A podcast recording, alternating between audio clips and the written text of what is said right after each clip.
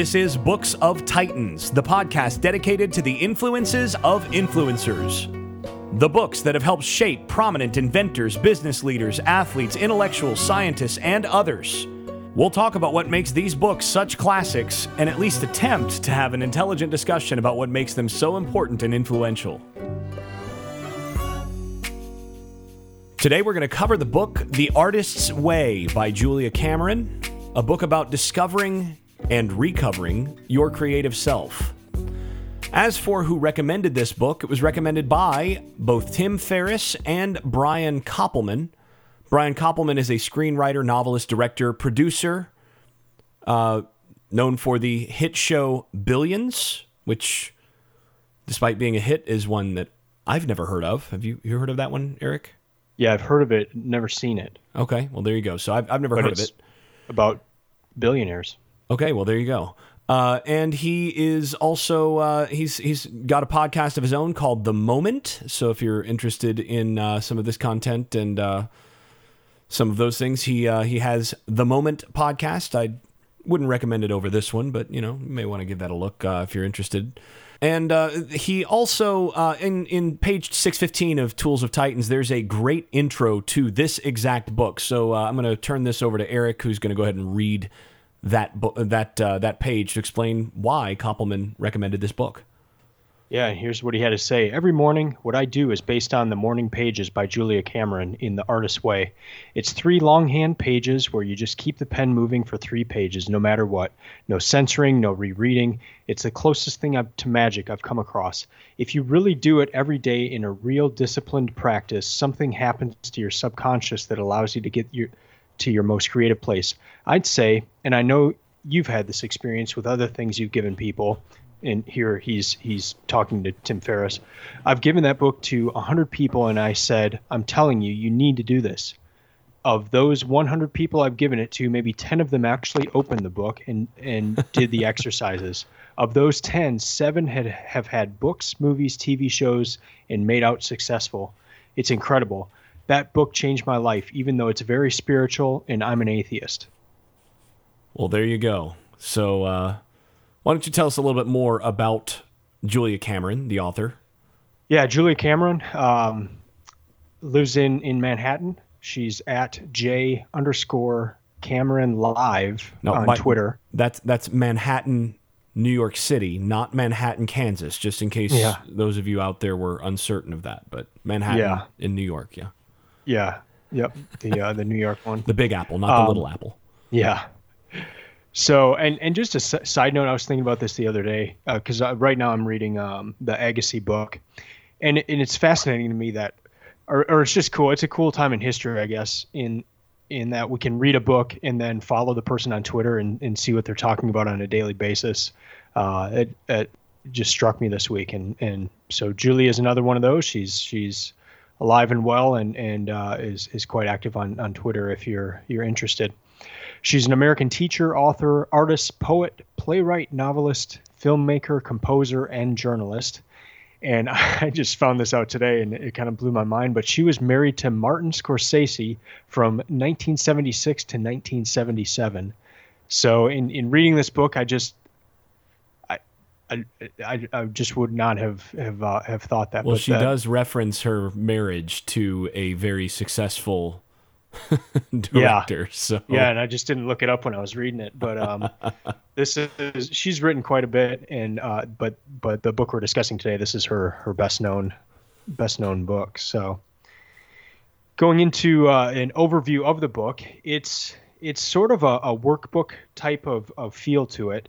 Uh, there's large margins if you get the if you get the the the print copy of the book. Um, did you did you read print copy or did you do iPad or? Yeah, I I'm I used uh, I used uh, my my ebooks here. Okay. I, yeah, when, when when there's an ebook that exists, I prefer it because uh, well, I can get my uh, notes and all that out of it a lot easier, and I can take it with me pretty much everywhere. I can you know as you know, I'm I'm uh, guilty as a workaholic, as we'll talk about later, and as one of the things she singles here in terms of uh, having multiple jobs and being on the clock uh, pretty much all the time. So it's good to have it uh, have it be able to read this sort of thing on on my phone while I'm in line or something. So yeah.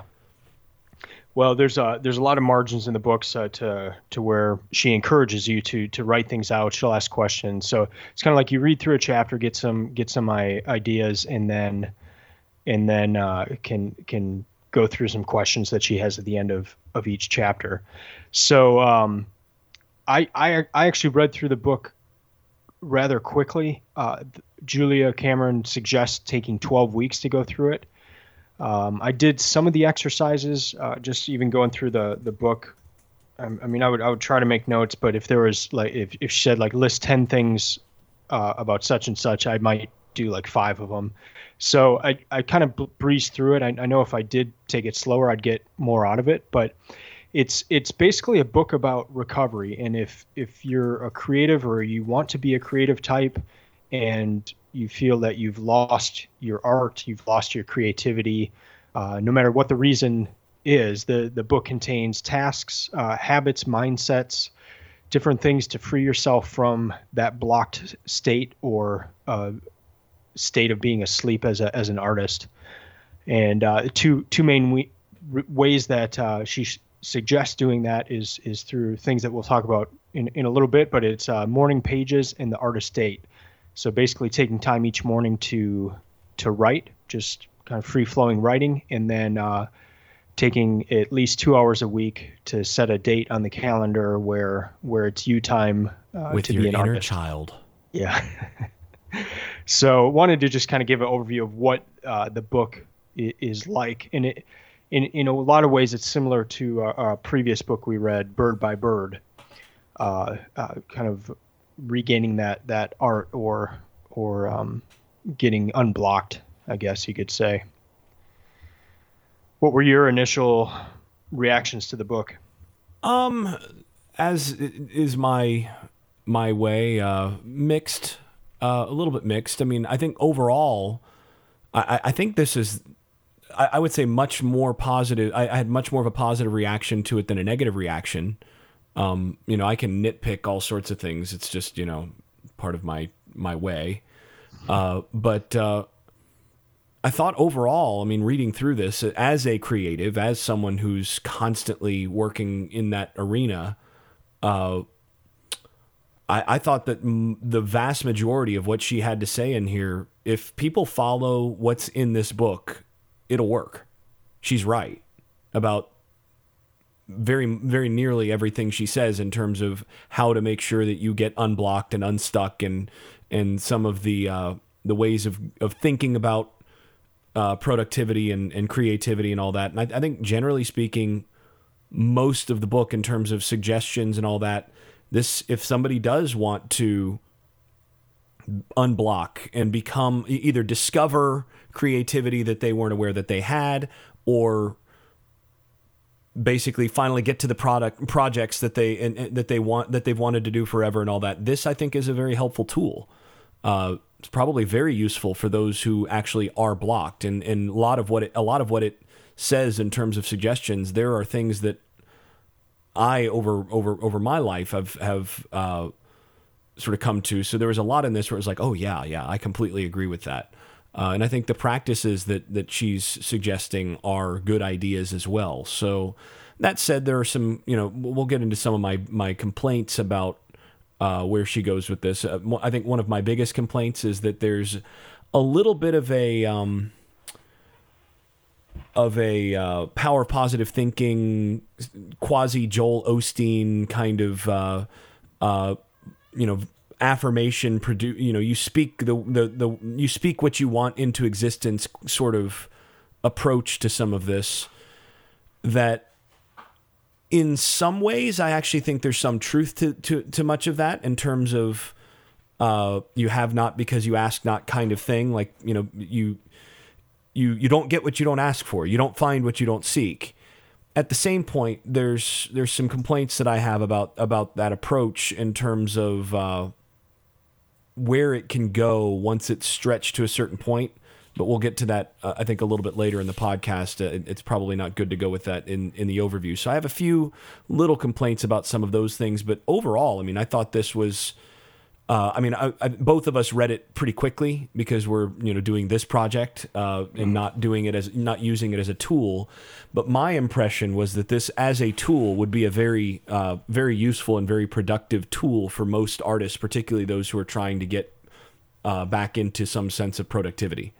Yeah, yeah, yeah. I, I had a, a generally a, a, good good view of the book, and, and like you said, uh, kind of hit on things that I'd, I'd come across uh, in my life just through experience, and um, so look forward to, to talking talking through it. Uh, so we'll, we'll, get into our, our favorite quotes here.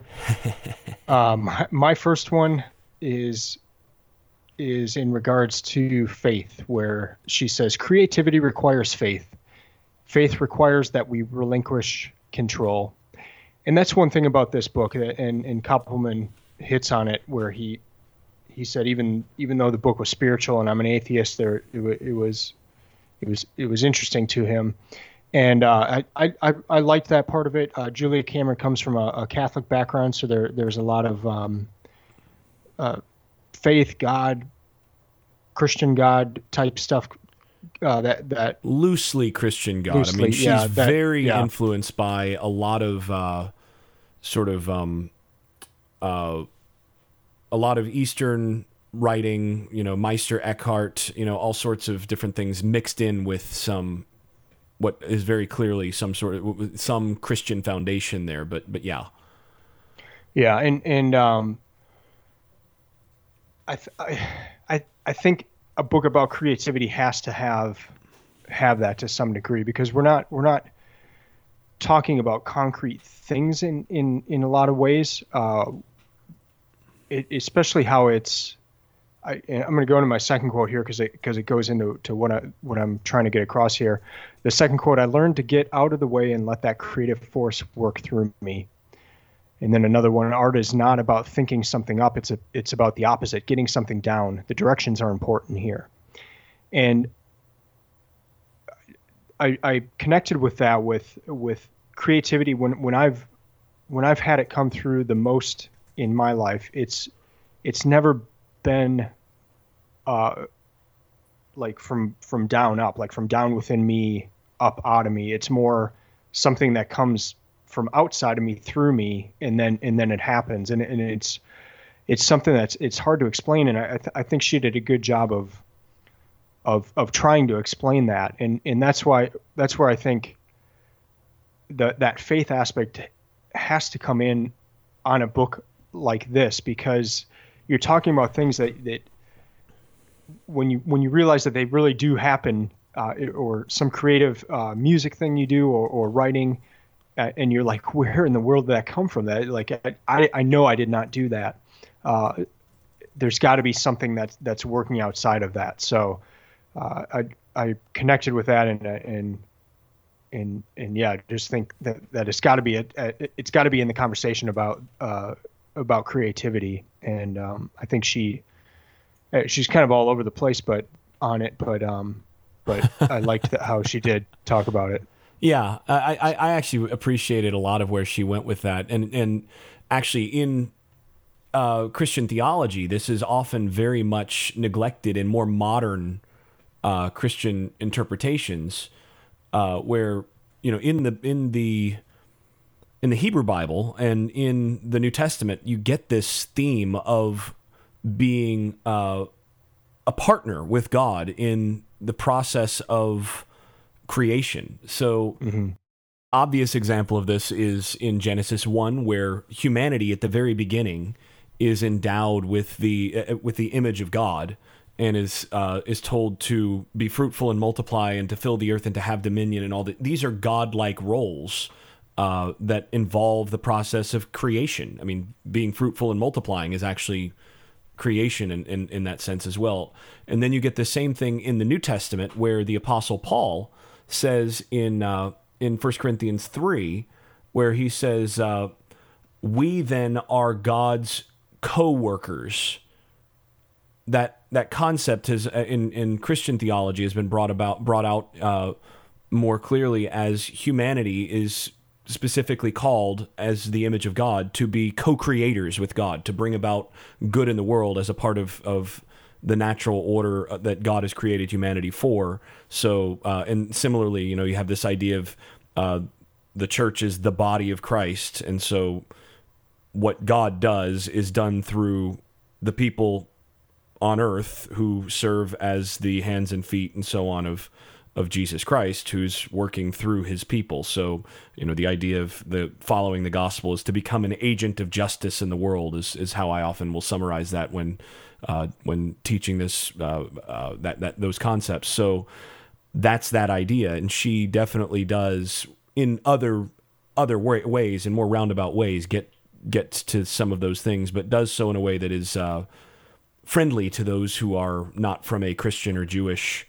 uh, or monotheistic perspective. I mean, it's it's very much available to anyone. She just says, listen, in order to be a creative person, you have to recognize that creativity doesn't just come from your conscious mind, that you have to kind of tap into this collective creator that works through you. And if you can't, if, if you're not willing to, to recognize how that works, then you're probably not going to be very creative. So, you know, that, that, that's one of the foundations that she starts with. And I think she's probably, I think she's pretty much right.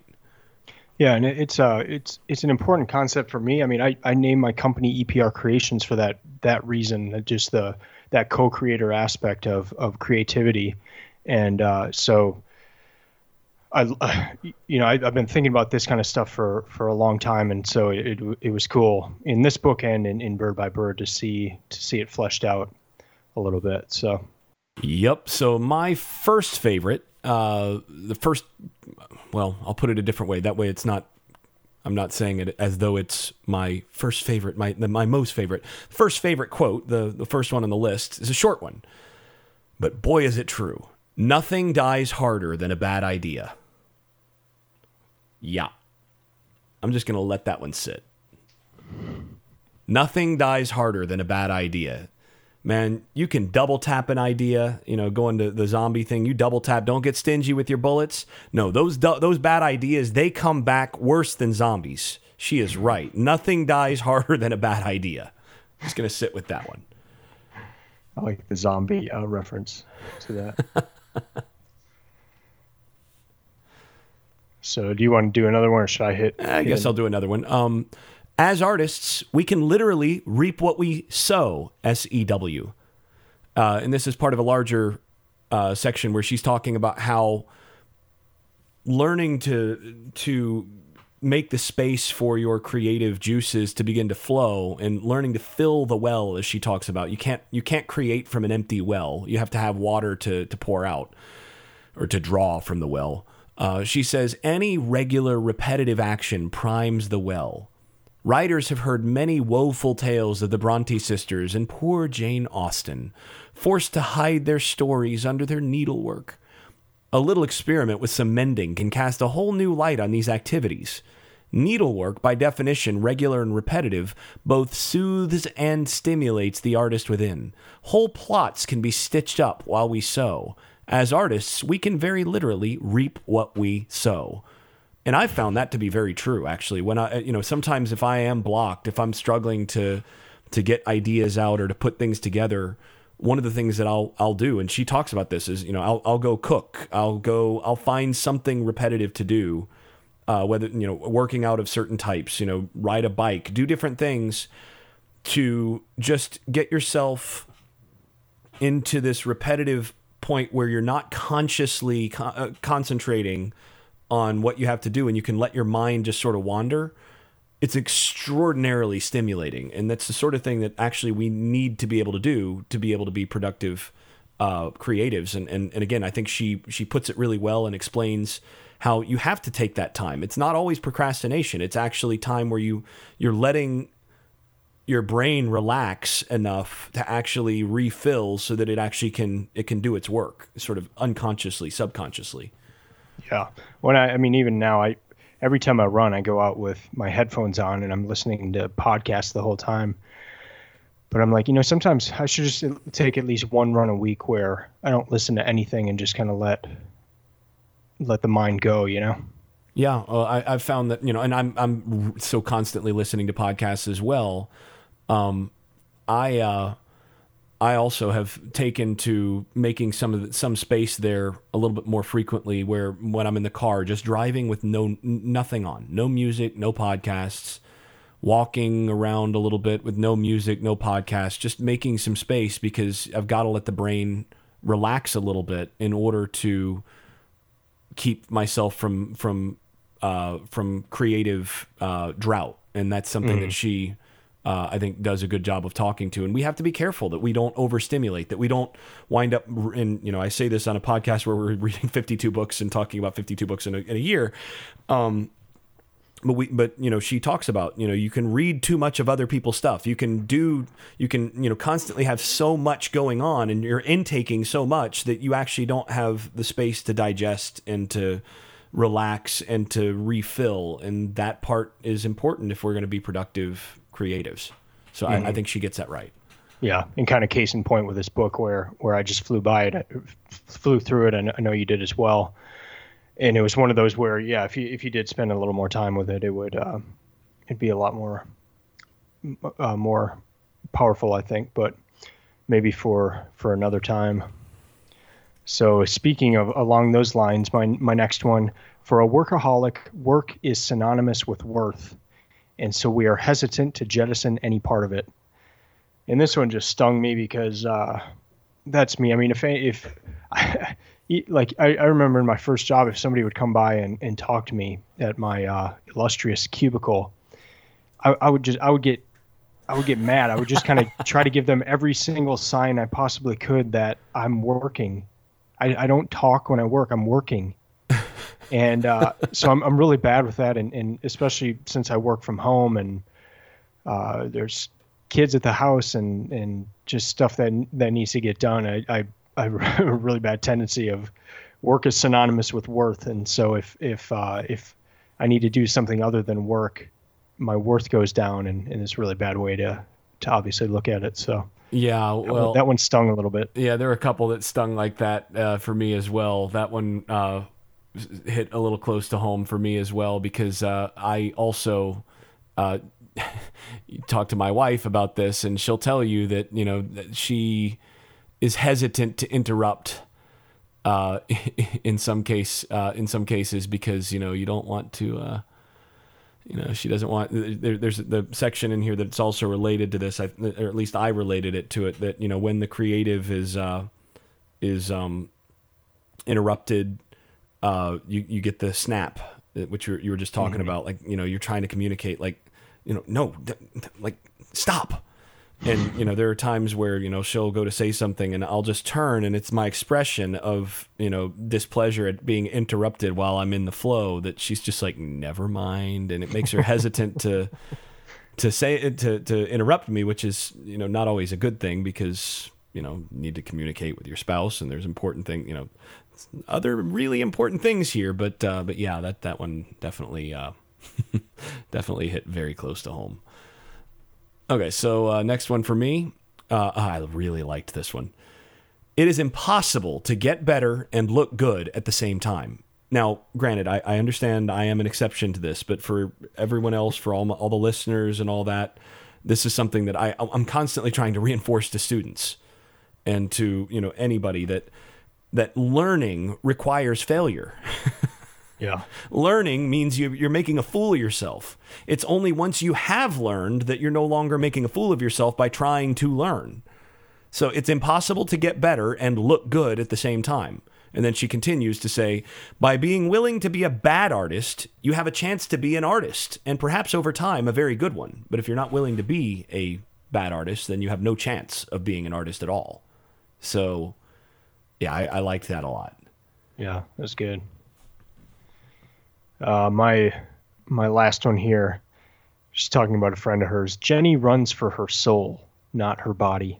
Yeah, that's madness. That's awesome. I thought you had another one up there. There's one more that you haven't read. Oh yeah. Yeah. So we'll, yeah, we'll- once we'll- you hit we'll once you hit one, and then I'll I'll I'll I'll close out with that one. Yeah. So um, this one is uh, is one that I I very much relate to. Anger is a tool, not a master.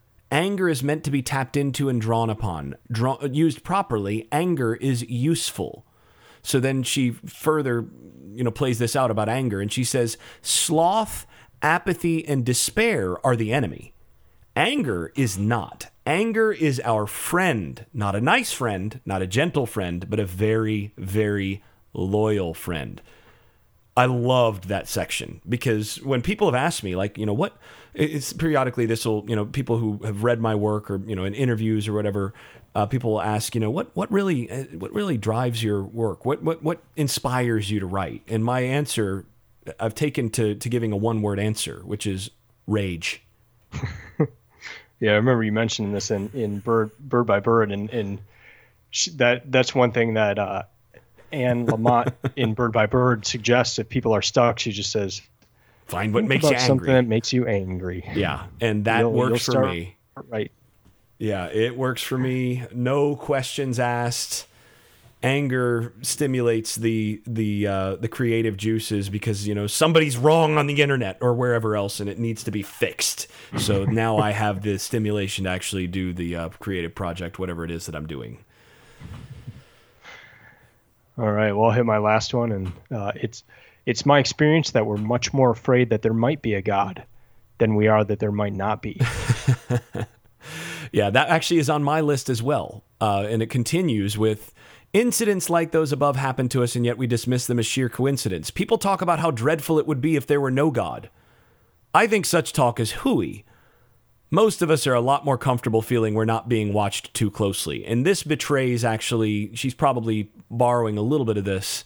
If not, it's exactly the same sentiment as what was said by C.S. Lewis uh, some, what, 30 or 40 years before this was written, where Lewis talked about his conversion to Christianity. And he actually takes on the, the Freudian idea of wish fulfillment and he says, "Listen, if I had my own, if I, you know, Freud's idea of you know God as wish fulfillment that we all wish for, you know, a great parent in the sky. He's like, there's nothing I like, I dislike more than being interrupted." And the you know the idea of a God who has the right to interrupt and inconvenience me at any point, and that I have to actually live according to someone else, and I you know I that that uh, that someone else is watching me all the time, that makes me extraordinarily uncomfortable. If I had my wish, I'd, I'd wish that, that that wasn't the case. Well, and she and, says and exactly Lewis, the same. Yeah, and Lewis says he, he was the most reluctant convert in all of England. So right, right, because you know, again, he would have preferred, you know, I, I can do what I want and not be interrupted. Whereas, you know, if there is a God, there might be requirements that that God imposes upon you that you know you deal with. And and she, the the the last couple quotes that I uh, I had actually relate specifically to that one, so they'll build right off of it. She says, "Ask and you shall receive; knock and it shall be opened to you." These words are among the more unpleasant ones ascribed to Jesus, to Jesus Christ. and I've said that for years, and she she just puts it so well there that it. I mean, it's dead on. Like, wait, that's frightening. If I if I actually might get what I ask for, like what if I ask for bad stuff? What if I ask for things that aren't good for me? Like that's that's that's that's terrifying. Right? And then she says, "Answered prayers are scary. They imply responsibility. You asked for it. Now that you've got it, what are you going to do?" Uh yeah, that's kind of the problem. So, yeah, that's a frightening saying, uh, you know, right there that um again gets back to this idea that it's kind of it's kind of scary this idea that you might actually get what you asked for that there might be a god that there might be some some marching orders that you know you're created to do. And you know as soon as you realize that like wait what that that's that's that's scary. And then she further goes along and says oh and by the way take your life in your own hands. And what happens? You know she's saying take action. You know actually this is this gets back to the faith thing that she talks about that you that was in your first quote that faith requires that we relinquish control, creativity requires faith. She says, you know, you have to step out and actually, you know, start writing, start doing the thing that, that, that you want to do creatively. She says, take your life in your own hands, and what happens? A terrible thing. No one to blame. and there's a lot of these sort of little pithy things in this book that I, I really liked some of the uh, the little aphorism type uh, quotes in this that that a lot of them are along these lines. I, I really liked a lot of those. Yeah, when she quotes uh, from different people throughout, and there it's in the margins of the book, and it's really nice too. A lot of good quotes there. But yeah, and the the ask and, and you shall receive. I remember when I was a kid, I used to. I, I remember laying awake, awake at night, and I would do this multiple nights in a row, where I I was I was praying that God would turn me into a frog so that I would know that He was real. and I'm really glad that didn't. That one wasn't answered. Yeah, yeah. There you go. I mean, I, I, I, there's also you know the the man who prays to you know marry the beautiful pageant contestant, and you know woe unto that man sometimes who receives what he wishes wishes for. Right. Yeah. Oh, anyway, uh, that was that was that comes from a conversation from some friends of mine who uh, were talking about a good friend of theirs who did marry a pageant winner, and you know, it's life can be difficult when you get what you want. so yeah, um, let's go ahead and get into a little bit more of the uh, the details of this book and interact with some of the concepts a little bit more. Um, first things first, uh, we should talk a little bit more about the morning pages and artist dates. Uh, this is what she has to say about morning pages at the beginning. She says, The morning pages acquaint us with what we think and what we think we need. We identify problem areas and concerns. We complain, enumerate, identify, isolate, fret. This is step one, analogous to prayer. In the course of the release engendered by our artist date, step two, we begin to hear solutions. Perhaps equally important, we begin to fund the creative reserves we will draw on in fulfilling our artistry. So that's the basic framework that this whole book depends upon is this idea of being willing to free associate and write stream of consciousness freely every morning to sort of get that stuff out of your system and confess it before God. It is absolutely sort of, and, and it's what evangelicals uh, might often call prayer writing. Uh, this is what she uh, builds her whole system on: is do that in the morning, and then once a week at least do this artist date where you open yourself to the opportunity to, um, uh, you know, free up your inner child, your artist, to uh, to to get some sense of what needs to happen. So uh, you know, to to fill the well, that sort of thing. So that that's the structure of it. I, I, I have you tried any of this, Eric? Yeah, I've uh, so I read this book in June, and and I've been doing the morning pages since then. I, I was regular on it for a while, and then um, recently with with child and and moving and stuff, uh, I've maybe just done it like once or twice a week but yeah, I'd, I'd, say for a few months there, I was doing it uh, probably five, six, seven times a week uh, in the mornings, and yeah, I mean nothing, nothing like earth shattering, but but I guess uh, what it did help was to just get the ideas out of my head and onto paper, and so I, I think there's a lot of benefit in that of just. Uh, and, and I would try to do what she said of just you know not having a plan for what you're going to write but just just letting letting stuff come out but i used to journal a lot so I, I, what mine ended up being were, were, were just more like journal entries instead of it, it was kind of stream of conscious slash journal entry instead of i think what she's going more is just for a, a stream of conscious well, I think I, uh, I don't think uh, the way she the way she puts it. I, I, don't think that there is a right or wrong way to do it, uh, except to overthink it. So, yeah, if what you're doing is stream of conscious journal entries, that seemed to me to be what she was actually getting at in certain spots where it was like, you know, that's what, that, if that's what comes out, that's what you do. Yeah. So, you know, I think that is more or less what she's going after. Well, and for me, I, I, I mean, I, I, live a lot of my, my life in, in my head. And so I, th- I think that it, it did help me in that sense of it's, it's almost like after I would write something out, it's like, okay, I've, I've dealt with that. It doesn't need to be in my head anymore. I've, I've, I've I've put that somewhere else. Yeah, kind of that that idea of transferring. I like I, read Getting Things Done that book that book uh, with that title, Getting Things Done, and that was one of the things that that he suggests is you know if you have an idea in your head of a task you need to do, don't don't keep it in your head. Like write it down immediately, and whether that's you do that in Evernote or some task manager thing. The idea is the the more you have that in your head, uh, the the it, it, the more space it takes up for more important thinking that you need to do. So whenever something comes up, like the the author of that book said, he would have uh, notebook by his bed. So even if he woke up in the middle of the night, he would write write it down.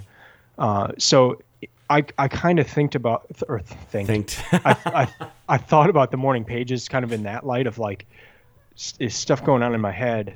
It, it allowed it to get out to where it didn't take up that space anymore, and so that aspect of it was very helpful for me. Uh, I think one once things kind of calm down again in in, in my life, I, I will try to get back into it, uh, doing it each each morning.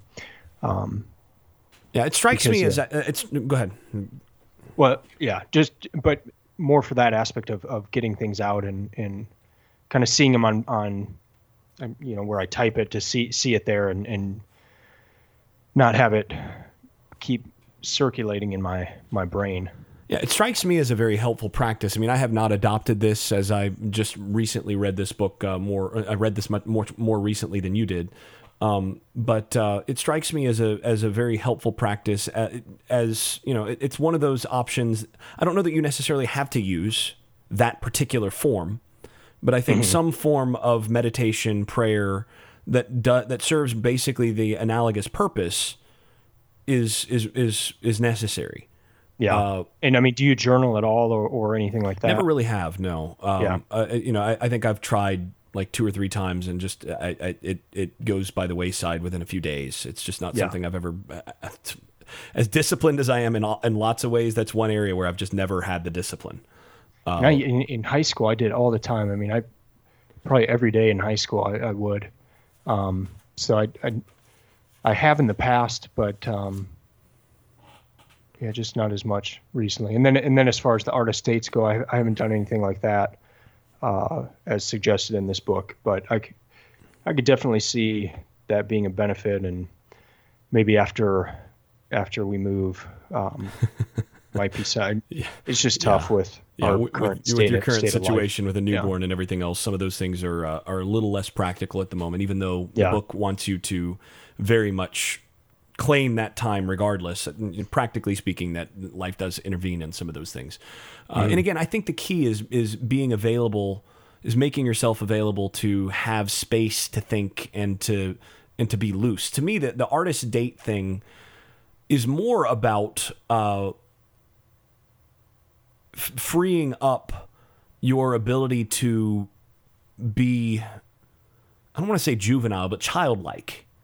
Um more more that than anything to make space to not be so serious and focused on, you know, adult problems all the time, to make space for that. And and so you know, when I was reading through the artist date thing, I was like, "Mm, for for me, this is probably not going to be all that useful because uh, I, I already live. I, I'm I'm already uh, I'm already basically a child anyway. So um, you know, a lot of the, a lot of what this book was suggesting as you know, in order to you know free yourself up and unblock as a creative, you have to do this. And I was like, well, I live like that, so.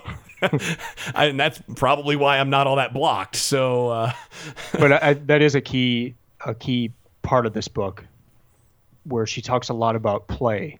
And and we saw that a lot in natural born heroes where instead of this strict idea of, of going to the gym every day and and and doing set workouts more of the idea of going to a a jungle gym or a, an, an adult playpen type thing. And which I was at today, actually. yeah. And and I, I like that you know it's not not uh, more the idea of free play as opposed to to structured structured living so that's that's something that really stuck out to me in in this book and I think it's a good suggestion and and as you say you you, you equate the artist date with that of, of playing and and yeah there could definitely be more of that Yeah, I mean, the, the thing uh, is, I in mean, you lives. you know me as uh, you know well enough to know that uh, I I certainly don't take myself too seriously. Yeah. with these sorts of things. And when it comes to you know there were there were a lot of the places in this book where it's like think of something crazy that you would never do. And i just read it and i was like uh well nothing's coming to mind.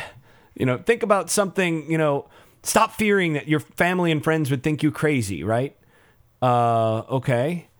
Um you know what uh what, you know what would you do that uh, that that just that you would never imagine yourself doing. You know, think of something that you wish you could do, but you would never imagine that you would actually do. And it was like, mm, nothing's coming to mind.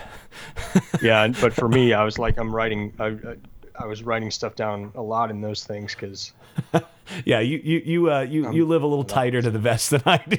yeah, yeah, Yeah, I was I was reading through this, and I've got a lot of little marginal comments like, um, yeah, not not feeling anything. You know, it's got like this. There's a whole section on shame. Like if there if it were so easy to take an action, you know, and all this stuff about shame, like uh, that. Um, uh, you know, what will the neighbors think?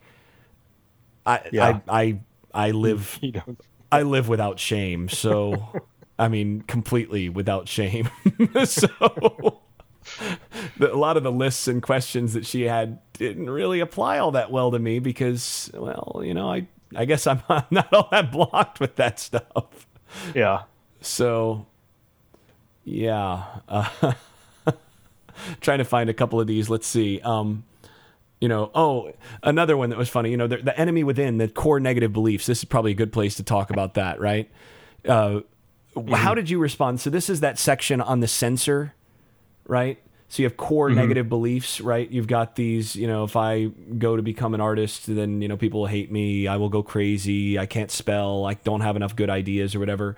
And then it says your ally within. You've got that that that section uh, where it has. Um, uh, as block creatives, we often sit on the sidelines critiquing those in the game. He's not so talented, we may say, of a suddenly of a currently hot artist, and we may be right about that. But then uh, it it basically says, uh, uh,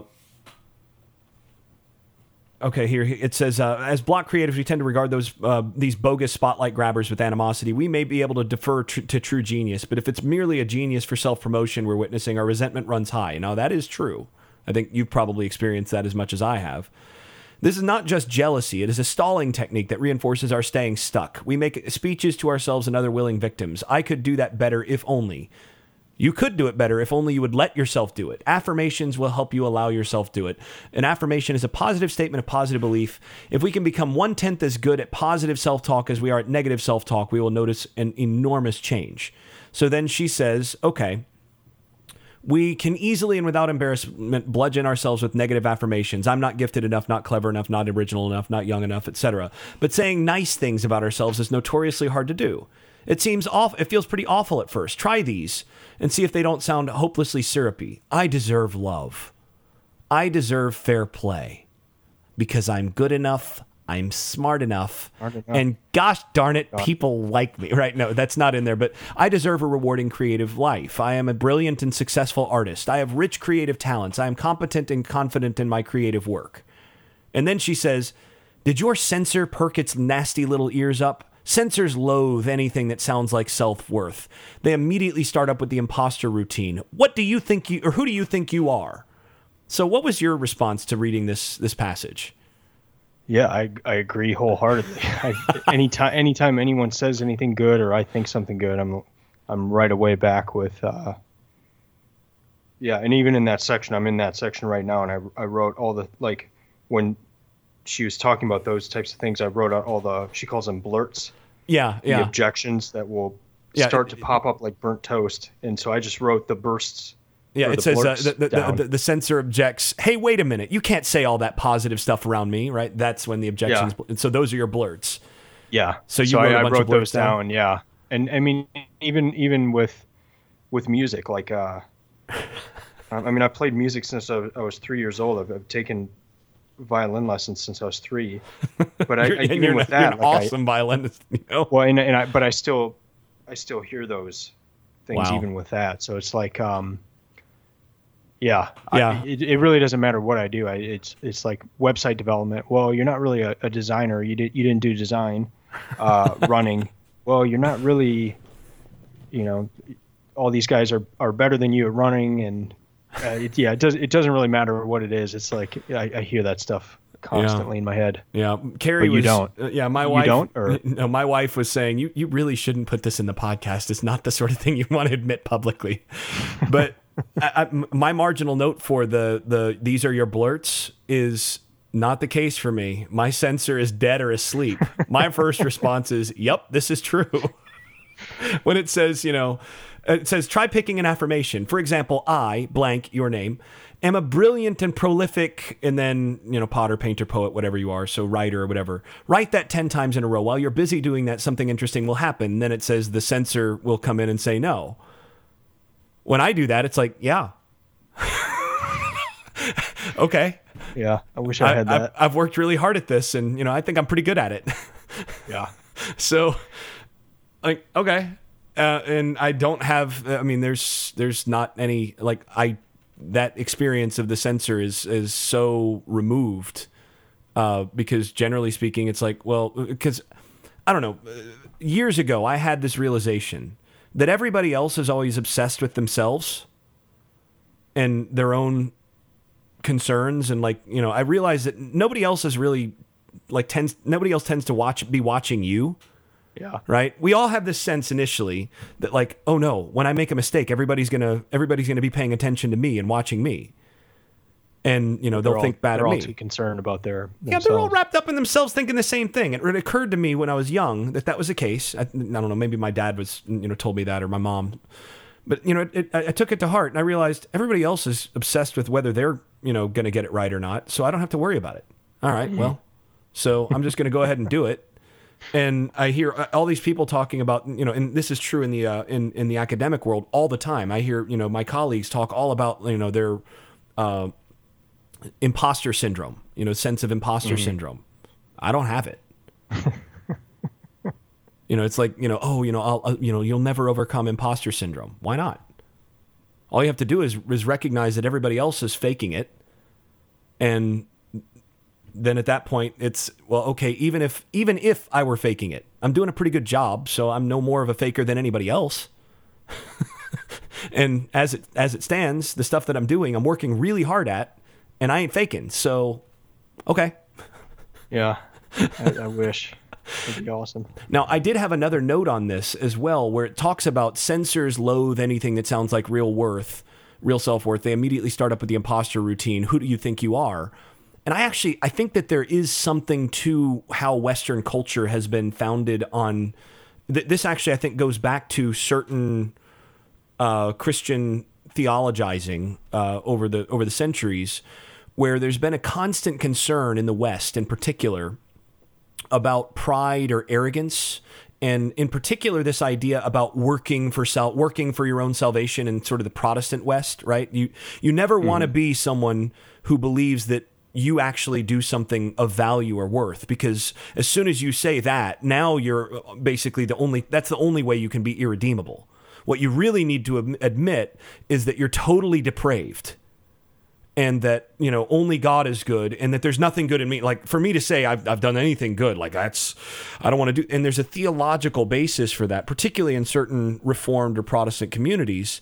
And mm-hmm. so what you're told, it, growing up in that in that world, or once you're in that world, is if you think that you're good or that you're good or good at some at anything, then that's a very dangerous thing and it's yeah. also everyone else's job to remind you that that's not true.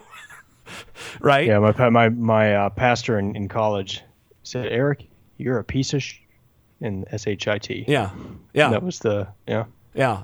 So uh, this is where you get that doctrine that there's you know of total depravity that human beings there's nothing good in any of us, and uh, and actually you know this interestingly in my view is is not compatible with the uh, with the notion of human dignity as image bearers that you find in earliest Christianity and in Judaism. So, uh, I, you know, and actually, there's a, a, there was a podcast, another podcast, uh, probably about a week or so before we recorded this. We'll put the show in the show notes.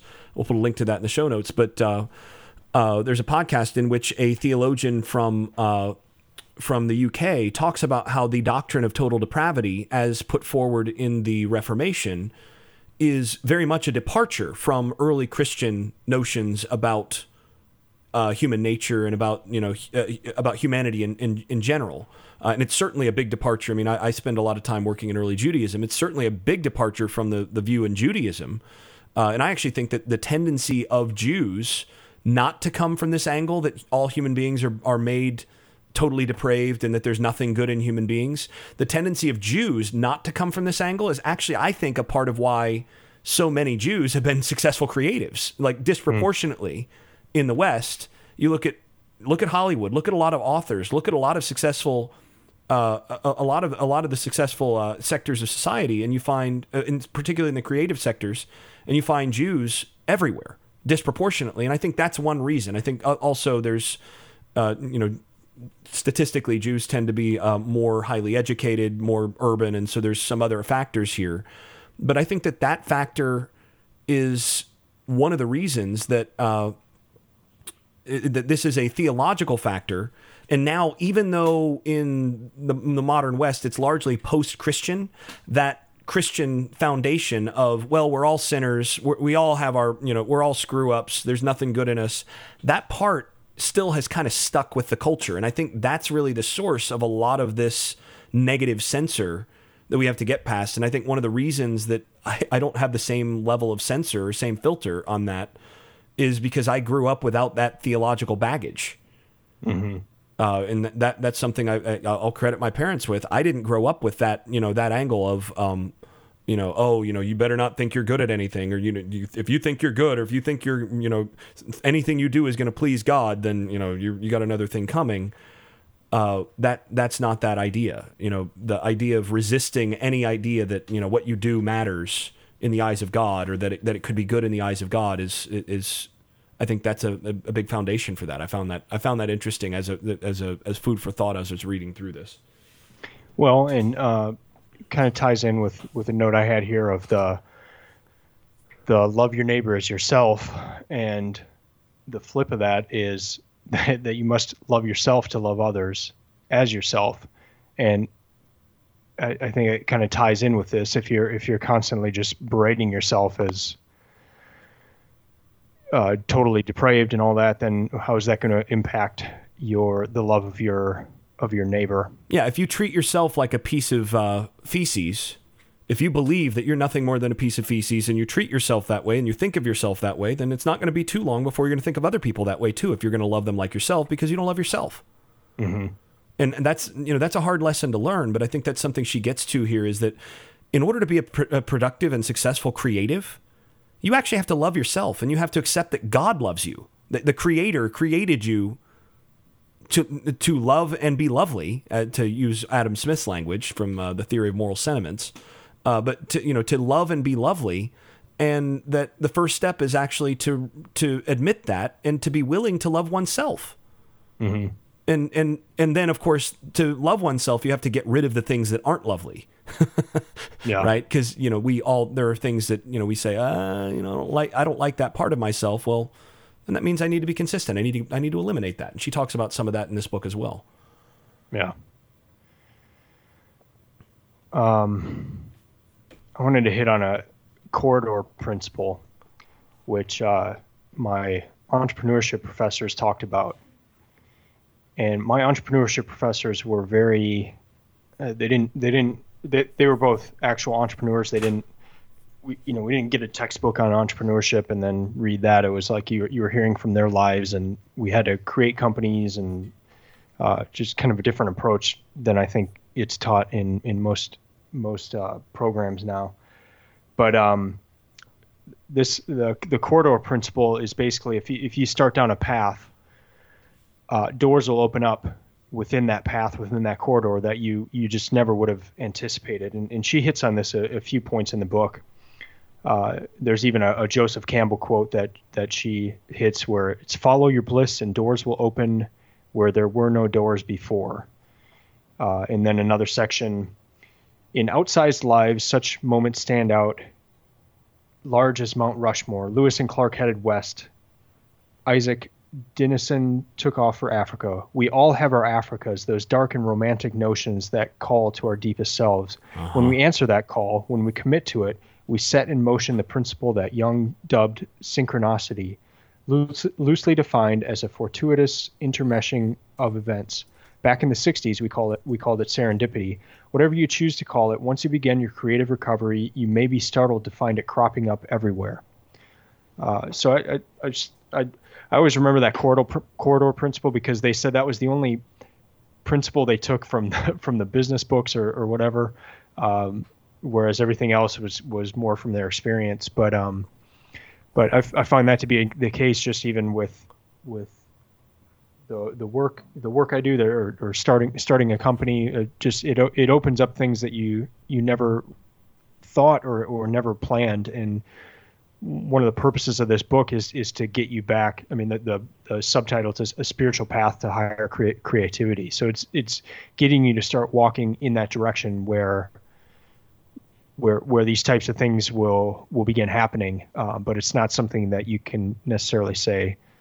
Well, I'm, I'm going to start going this so that this happens and this happens and this happens. No, it's just kind of a things start happening you could you just never thought were possible or or or could have foreseen happening. Yeah, Reid Hoffman on uh, on the um, uh, I don't know if you're listening to uh, the uh, Masters of Scale podcast. Yeah, yeah, it's uh, ex- excellent. The the one from this week was on how you know the the best the most scalable ideas are the ones that come at you sideways. Yeah, uh, that yep. you know you may be going down the corridor, but all of a sudden you get hit by something else, and that ends up being the thing that really that really takes. That's the thing that makes it, and it may not be the thing that you expected. And she's got a great quote on that in this book, actually, where she says, uh, "You know, it seems as though uh, the way the universe works is is that you shake an apple tree and the universe gives you oranges." the universe sends you oranges. You know, she says, yeah, you know, shaking trees, going out and shaking the trees is important, but understand that the trees you shake may not be the things that you actually get. You're going to get, you know, the, the, the, the universe is funny that way, you know, that, that you, that something may come at you sideways, but the main thing is you got to get in the corridor. Mm-hmm. So, so yeah, I, I, liked that as well. Well, there, there was one suggestion that I, I didn't like. I knew, I knew you wouldn't like it. Deprive yourself of reading, and uh, you haven't tried we hit on yet, it, that huh? a little bit earlier. Well, I mean, not this year, obviously, because I'm trying trying to get through 52 books, and I'm on 42 right now, so it's looking kind of dicey if I'm going to make it to uh, do Yeah, 10 I'm- more I'm- here in the, I'm the getting- rest of the year. But. I'm getting uh, to where I'm probably not going to quite make my goal either, but we're getting close. Yeah. Well, and, and the, the cool thing is that it, even at 42, that's the most books I've ever read read in, in one year. So even uh, even if I don't hit 52, it, it was um, I've I've enjoyed it. But um, yeah, but but just that idea, kind of what we were talking about before, where uh, building some space into your life of, of for me, that might mean uh, running and not having headphones on, or or uh, I mean, and anytime I'm walking or, or doing chores around the house, I've, I've always got a podcast going. Maybe it's maybe you know I can every once in a while not do that and, and just kind of let let the ideas go. Well, I mean, there And is I- a, there, there is a certain point at which, like, how much more how much more can you learn from the next Yeah. podcast episode? I mean, you've you've heard almost everything before. Now it's time to Yeah. sometimes to get out of the way. So you have to make strike that balance and figure out where you're at in the in the corridor. Yeah, yeah. Anything else that that stuck out to you? Well, I like the one of the quotes about the reading deprivation where she's explaining it. She says, "For most block creatives, reading is an addiction. We gobble the words of others rather than digest our own thoughts and feelings, rather than cook up something of our own. Hmm. First of all, because it's a lot easier, and secondly, because there's no risk to it. Uh, I, I, I, liked that idea that you know sometimes in order to really get to where you can create, you have to stop gobbling up the junk food of what other people are saying, step away from the stream as we've talked about previously uh, on on prior episodes, and start to let something simmer in your own head, and and you know think find figure out if there's anything of value that you've got to contribute at that moment. So I, I like Yeah. that. I like that image. Yeah, that was good. Um, again, we we come across a lot of ideas of the small things, Oh yeah. uh, the changing small habits, and how how that can can impact. And and she had some quotes for that. You didn't realize how many small things you could do to improve your own life. And then she quotes Tolstoy by saying, "True life is lived when tiny changes occur." And another one in talking about space flight, by altering the launch traje- trajectory very slightly, a great difference can be made over time. And My, my, my golf game is an example of that. You, you've seen that firsthand. It's just it's uh it's something that comes has come up a lot in a lot of the books and and I'm, I'm sure I, I realized it earlier in my, in my life, but for some reason I, I, I think of this year 2017 as being the year where this really hit home for me and whether it's uh, exercise, uh, reading, uh, g- g- um, g- relationship stuff, marriage stuff, like the it's it's it's the small things that can really change the trajectory. And I, I, I guess part of it is I, I kind of always had this big this idea that there'd be these big bang things in life that that happen, and and that's where the traje- trajectory changes in your life. Like uh, some big thing happens, and then that's that's the that's the thing. But but what I'm really realizing this year is it's the small things and, and doing them on a consistent basis and in a daily daily the, the daily habits and, and how that's that's really the things that make a difference and, Yeah. and she hits on that a lot in this book No single no single snowflake thinks it's uh, responsible for the avalanche. We're all special snowflakes Right. Well, but again, I mean, that's the thing is that you know, in order to get the big things, you have to. It it the big things are are created by collecting just enough little things to actually until finally you ha- you reach that tipping point. And and it's only by getting those little things that you can put yourself in position for the big things. So I, I and she talks a lot about that, uh, and I thought that was that was very useful. I I also liked how she talked about the, the process of inspiration and how creative inspiration actually works. Uh, and, and again, one of the one of the quotes that I I'd, I'd uh, highlighted on this goes back to this these little things, the small things, where she says, "Art may seem to involve broad strokes, grand schemes, great plans, but it's the attention to detail that stays with us. The singular image is what haunts us and becomes art." Even in the midst of pain, this singular image brings delight. And I can think of numerous examples of great artists in, in the past and movies and all sorts of things that were built out from one image that the that the author just couldn't get couldn't shake, couldn't get rid of. Um, You know, C.S. Lewis's Chronicles of Narnia started with this image in his head of a uh, of a lion that he just couldn't shake for for years and years and years, and finally he wrote and it all came out of that that that uh, that image. And actually, the, the the first image of that with the the the fawn and all this all that stuff, all that's coming out of the imagery that he'd had in his head, and he just started writing from the imagery, and ultimately ended up with a classic children's series as a result of just following a few images that had stuck with him for you know for for like a decade. And you know that's one example, or uh, Good Will Hunting. Good Will Hunting grew out of one scene, like in the middle of the movie. Right, the the scene. I, I'm pretty sure if I remember right, it was the scene where uh, where Will and uh, Minnie Driver. I don't remember the name of the character right now, but um, but but where uh, where Will and Minnie Driver are having a talk over the over the table in you know in uh, in uh, in in outside the bookstore and all that, and he's just going back and forth with her. The whole movie grew out of that he had an image of this particular thing that he wanted to play with for for a class and then the project just started growing and he started like the character grew and then he he got a story out of it. And it's a brilliant movie.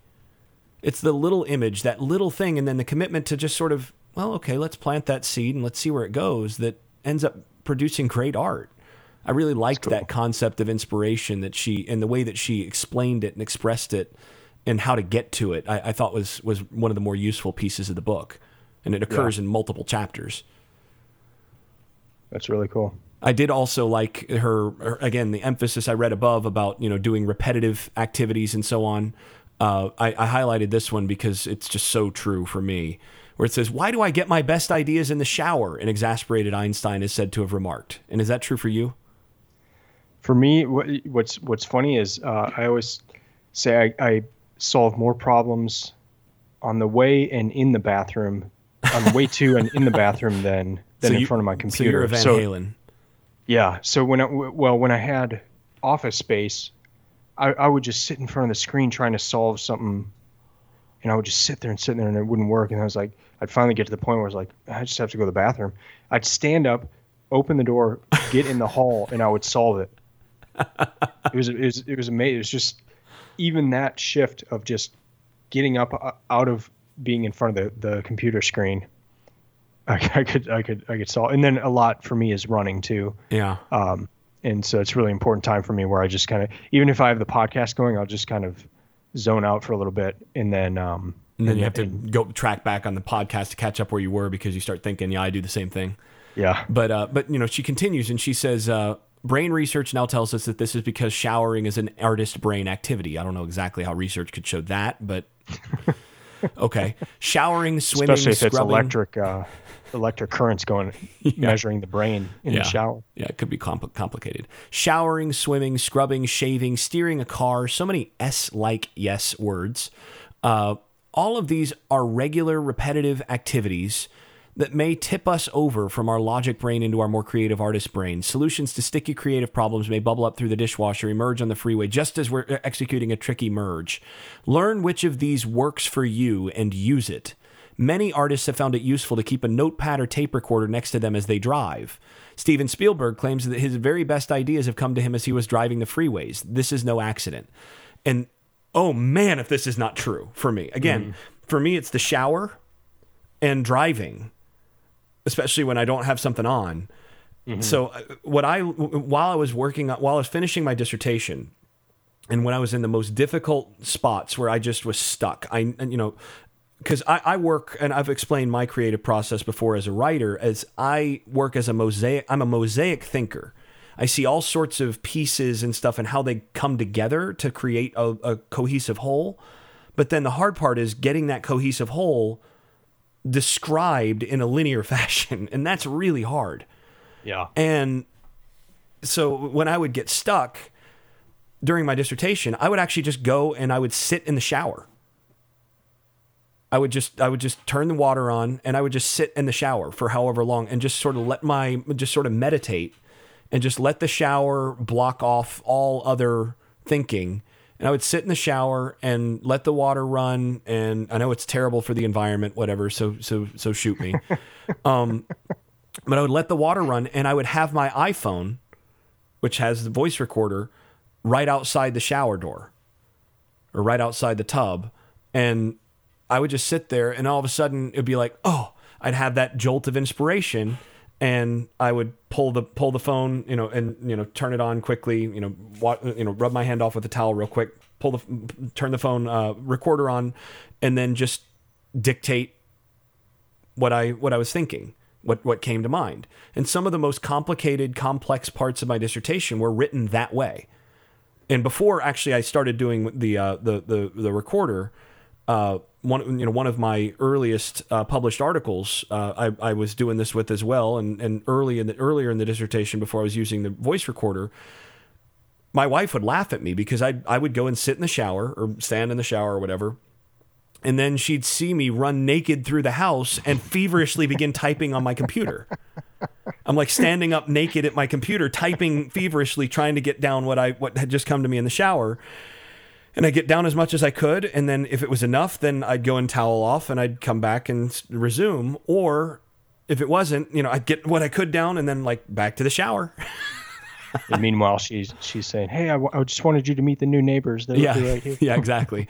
But uh, it, I found that you know using the recorder was even better because then dictating was the way to go. And I found that for a lot of my more complicated writing, I dictate first. I dictate to get the stuff on the page and then I can edit so that you don't deal with any of the perfectionism of like the grammar's wrong as I'm typing this out. Mm-hmm. Uh, and the same thing in the car. I've always got my iPhone there and I've got dozens and, you know, probably hundreds at this point of notes and voice memos of various things that, that either are currently a part of a project or a future project or whatever that come to me while I'm driving, and it's the same thing. And the thing is, one of the best things you can do as a creative, and I think she's right about this, is figure out what works, and then make sure you have the tools ready to take advantage of that. So mm-hmm. if it's showering, keep it keep. Uh, a, a, friend of mine actually gave me a waterproof pen, uh, uh, pen, like a pencil or whatever, a waterproof pencil that will write on um, the wall of the shower, because he actually will use that to do equations and stuff in the shower that come to him and all this stuff, uh, or write down ideas. So you can write on the wall and then later on you can erase it. Uh, so I've got one of the, you know, you can do all sorts of these things that take advantage of how when your brain relaxes, you can suddenly you can suddenly uh, uh, benefit from that, and you don't want to lose the inspiration by saying, "Oh yeah, clearly I'll remember it." No, you won't. so yeah, I, I loved that little section about how you know to use that inspiration stuff. Yeah. Well, you also had some critiques of the book, correct? Yeah, a few. I mean, there are some that are just those and then close nitpicky. Some of them are nitpicky. I mean, you have, you know, she she just as a pet peeve of mine, she says, you know, Christ said, "Wherever two or more are gathered together, there I am in your midst," and he didn't actually say that. He, the, the the Gospels record where two or three are gathered together. And, you know, I'm really, really that's pedantic, but you know, don't at me. Um, but one of the other issues that I had is that you have, it, it, particularly in one of the central chapters, you have this idea of um, where where you're recovering a sense of abundance and possibility. You know, some of some of those sec- uh, sections where you have this idea that God's generosity is going to come in, and uh, you know, God will uh, will basically um, you know you just basically you you you affirm where you want to go and god's going to meet you there and you know he's going to make it possible so you know state what you want and get there I, i'm really i'm cautious of that uh, partly because in my view if a theological conception of god and the universe doesn't apply so well to say uh, an Indian Dalit or a woman in, in Afghanistan, then maybe it doesn't work. Uh, it, maybe it maybe it maybe it's not quite framed well. So you know, yeah, you could make the case. Oh, you know, just you know, name your your ultimate goal, and you know, I I visualized. You you hear this with you know Tony Robbins and these people where. Uh, uh, and Joel Osteen and some of these others, where you get this idea of like, you know, just visualize and affirm that you know that nice uh, big house that you're going to have down the line, and eventually, you know, God will bring it to pass. Well, is that same principle true of that woman in Afghanistan? Like, it may, you know, there may be some uh, synchronicity that's possible, say, for someone who is living in the U.S.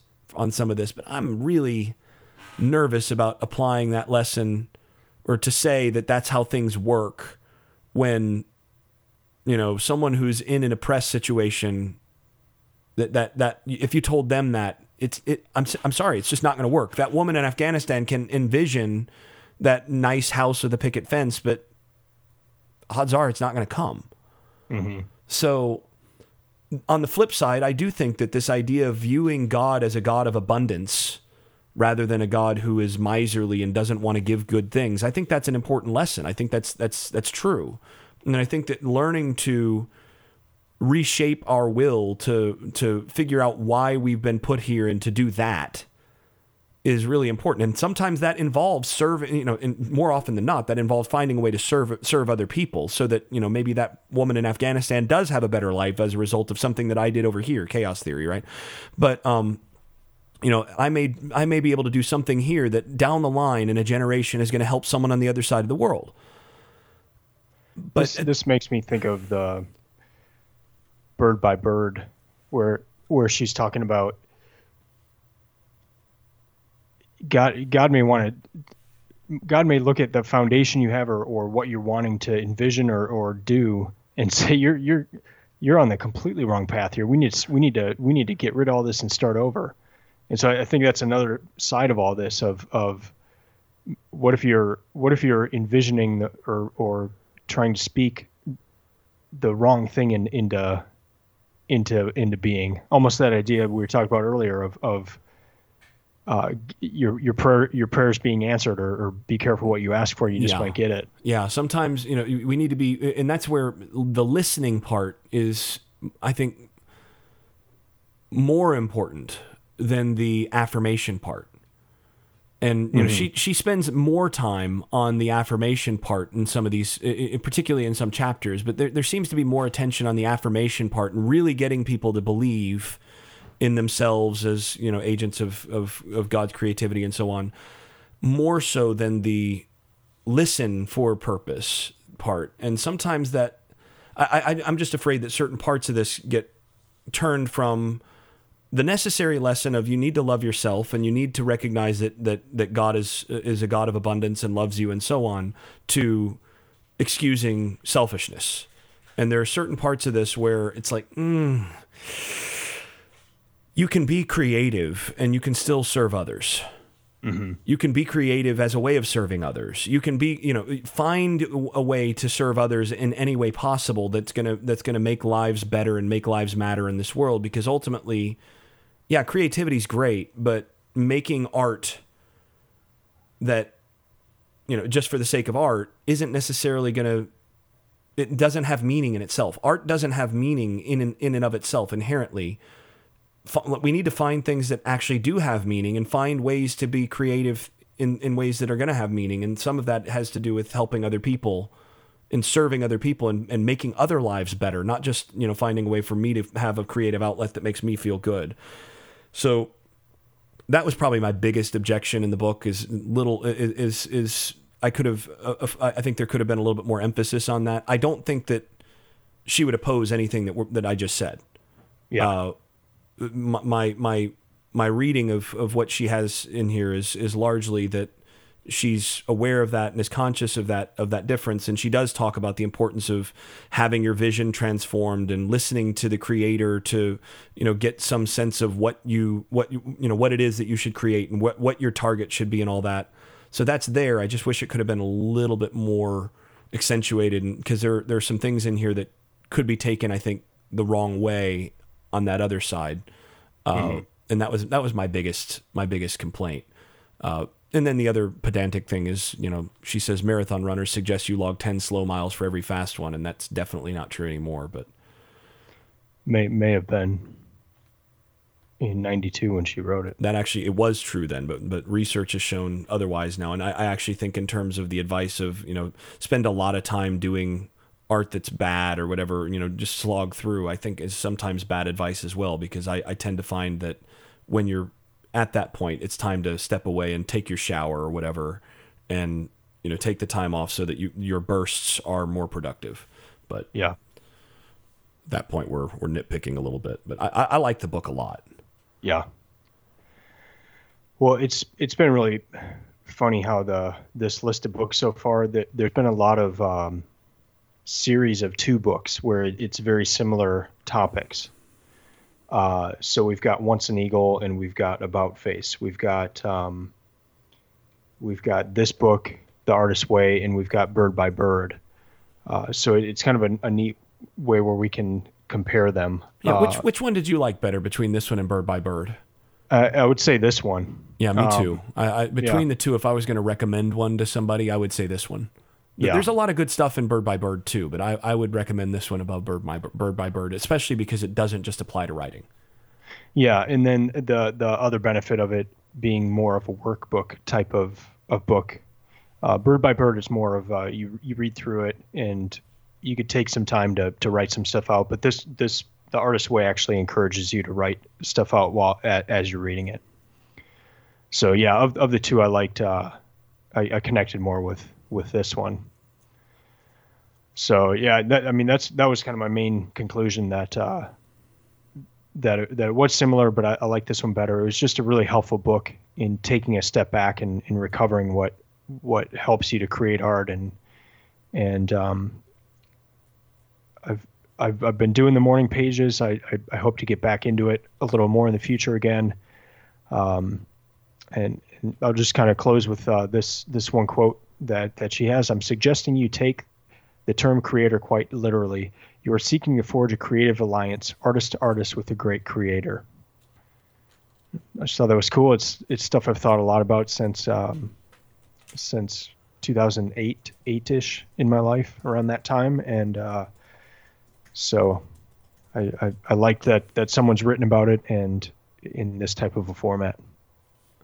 Yeah, yeah. Um, I I again I, I related with a lot of um uh with a lot of, of what this book had to say. Um, I liked its its view of uh, of creativity in general, its view of inspiration. One thing we didn't cover, and I'm actually going to close with a quote not from this book, but it talked a lot about um, how all well, it talked a few in a few places about how all creativity and so on ultimately stems from the creator that flows through us that we're actually just sort of uh, riffing off of the creativity that's already out in the universe that we're just shaping it Con- that- conduits. Right. Yeah, we're conduits, and that there's nothing new. Right. I, I, one of the things I, I, I also liked is you know the efforts to try to be original. That that's that's toxic, because there is nothing original. All art is always just you know riffing off of and and uh, working with what's already already there. And so you know you have that that idea of of inspiration that you're you're shaping what's already been provided by the creator and you're conduit for the creator one of the things that I uh, uh, that I, I really appreciate about that is again that that gets back to my understanding of, of of creativity as well, and it's something that C.S. Lewis talked a lot about, and I've, I've mentioned him a lot in this podcast. But I think there's a lot of similarities uh, with what he says about uh, inspiration in, in his book uh, "Surprised by Joy" and and art and the function of art and how all that works. Uh, but there's a song by Sixpence None the Richer that I it's one of my favorite songs, and there's a particular um uh, a particular verse of that uh, of that song, which it, it- the song is about creativity and about you know doing what you're made to do. Uh, and I want to close actually with the, with that with a quote from that because it gets to this idea of what creativity really involves about working with what's already with, with with what you're tapping into with what you're seeing in this realm of the creator as it were uh, where it says you're you're the scent of an unfound bloom a simple tune i only write variations to. And i, I i've always liked that particular uh, that particular idea that you know there's this scent that we that we and it, this is the concept of joy and cs lewis is surprised by joy. There's this scent of a flower that is in our imagination that we can't quite touch but it's what we long for. And yeah there's this simple tune this simple tune of the cosmos that i can only write variations to but that's what i do. Right? So uh, it, and then it says, you know, a key that will, uh, uh, so uh, uh, to soothe the mood, uh, a, a drink that will knock me down to the floor, a key that will unlock the door, where I hear a voice sing familiar themes that beckons me, weaves notes in between, a tap and a string, a bow and a glass. You pour me, you pour me till the day has passed. And then you have, This is my call, I belong to you. This is my call to sing the melodies of you. This is my call. I can do nothing else. I can do nothing else. I love that concept because oh. that is what it is to be a creative, to be someone who, and, and her argument in this book is that every human being is, is born to be a co creator with God. Every mm-hmm. human being is born to be creative and to find what that call is, what what what little variations to the simple tune that's already been written that we're all hearing a little bit of the strains of what what contribution can I make to that chorus to that melody because that's all I can do it's I can do nothing else I've always loved that song That's cool. so I'll wrap with that one That's cool. Well, she does in the reading list of the the back of the book. She does have C.S. Lewis's miracles in there. It's fascinating that that's the book she would choose of his Yeah, because it's probably his, his worst book. But surprised by joy actually and we'll put a link to to uh, the information about that in the show notes. Surprised by joy is the book that is really most about some of these artistic concepts and, and there are a couple other places where that that comes in. It's a uh, it's a pretty cool pretty cool book. Cool. Well, good. Well, that's going to do it for us today. Before we get out of here, just a reminder you can follow us along at booksoftitans.com. Have a lot of resources there and uh, the reading list where we're at, uh, reviews of each of the books. Follow us on Twitter or Instagram at Books of Titans as well. Find us on the the podcast solution service, whatever that you use. We'd love to to get a review from you um, or just even ping us on uh, one of the social platforms. Let us know how we're doing. you can always write us a letter Yeah, yeah, snail mail, or a postcard. Oh, that'd be awesome. From from wherever you live, that'd be that'd be really cool. Uh, we will be back soon to discuss the next book, which will be the autobiography of Malcolm X. On behalf of Jason Staples, I'm Eric Rosted, and this has been the Books of Titans podcast. Thanks for listening. Keep listening, keep improving, Keep it real. And keep reading. Left that part out.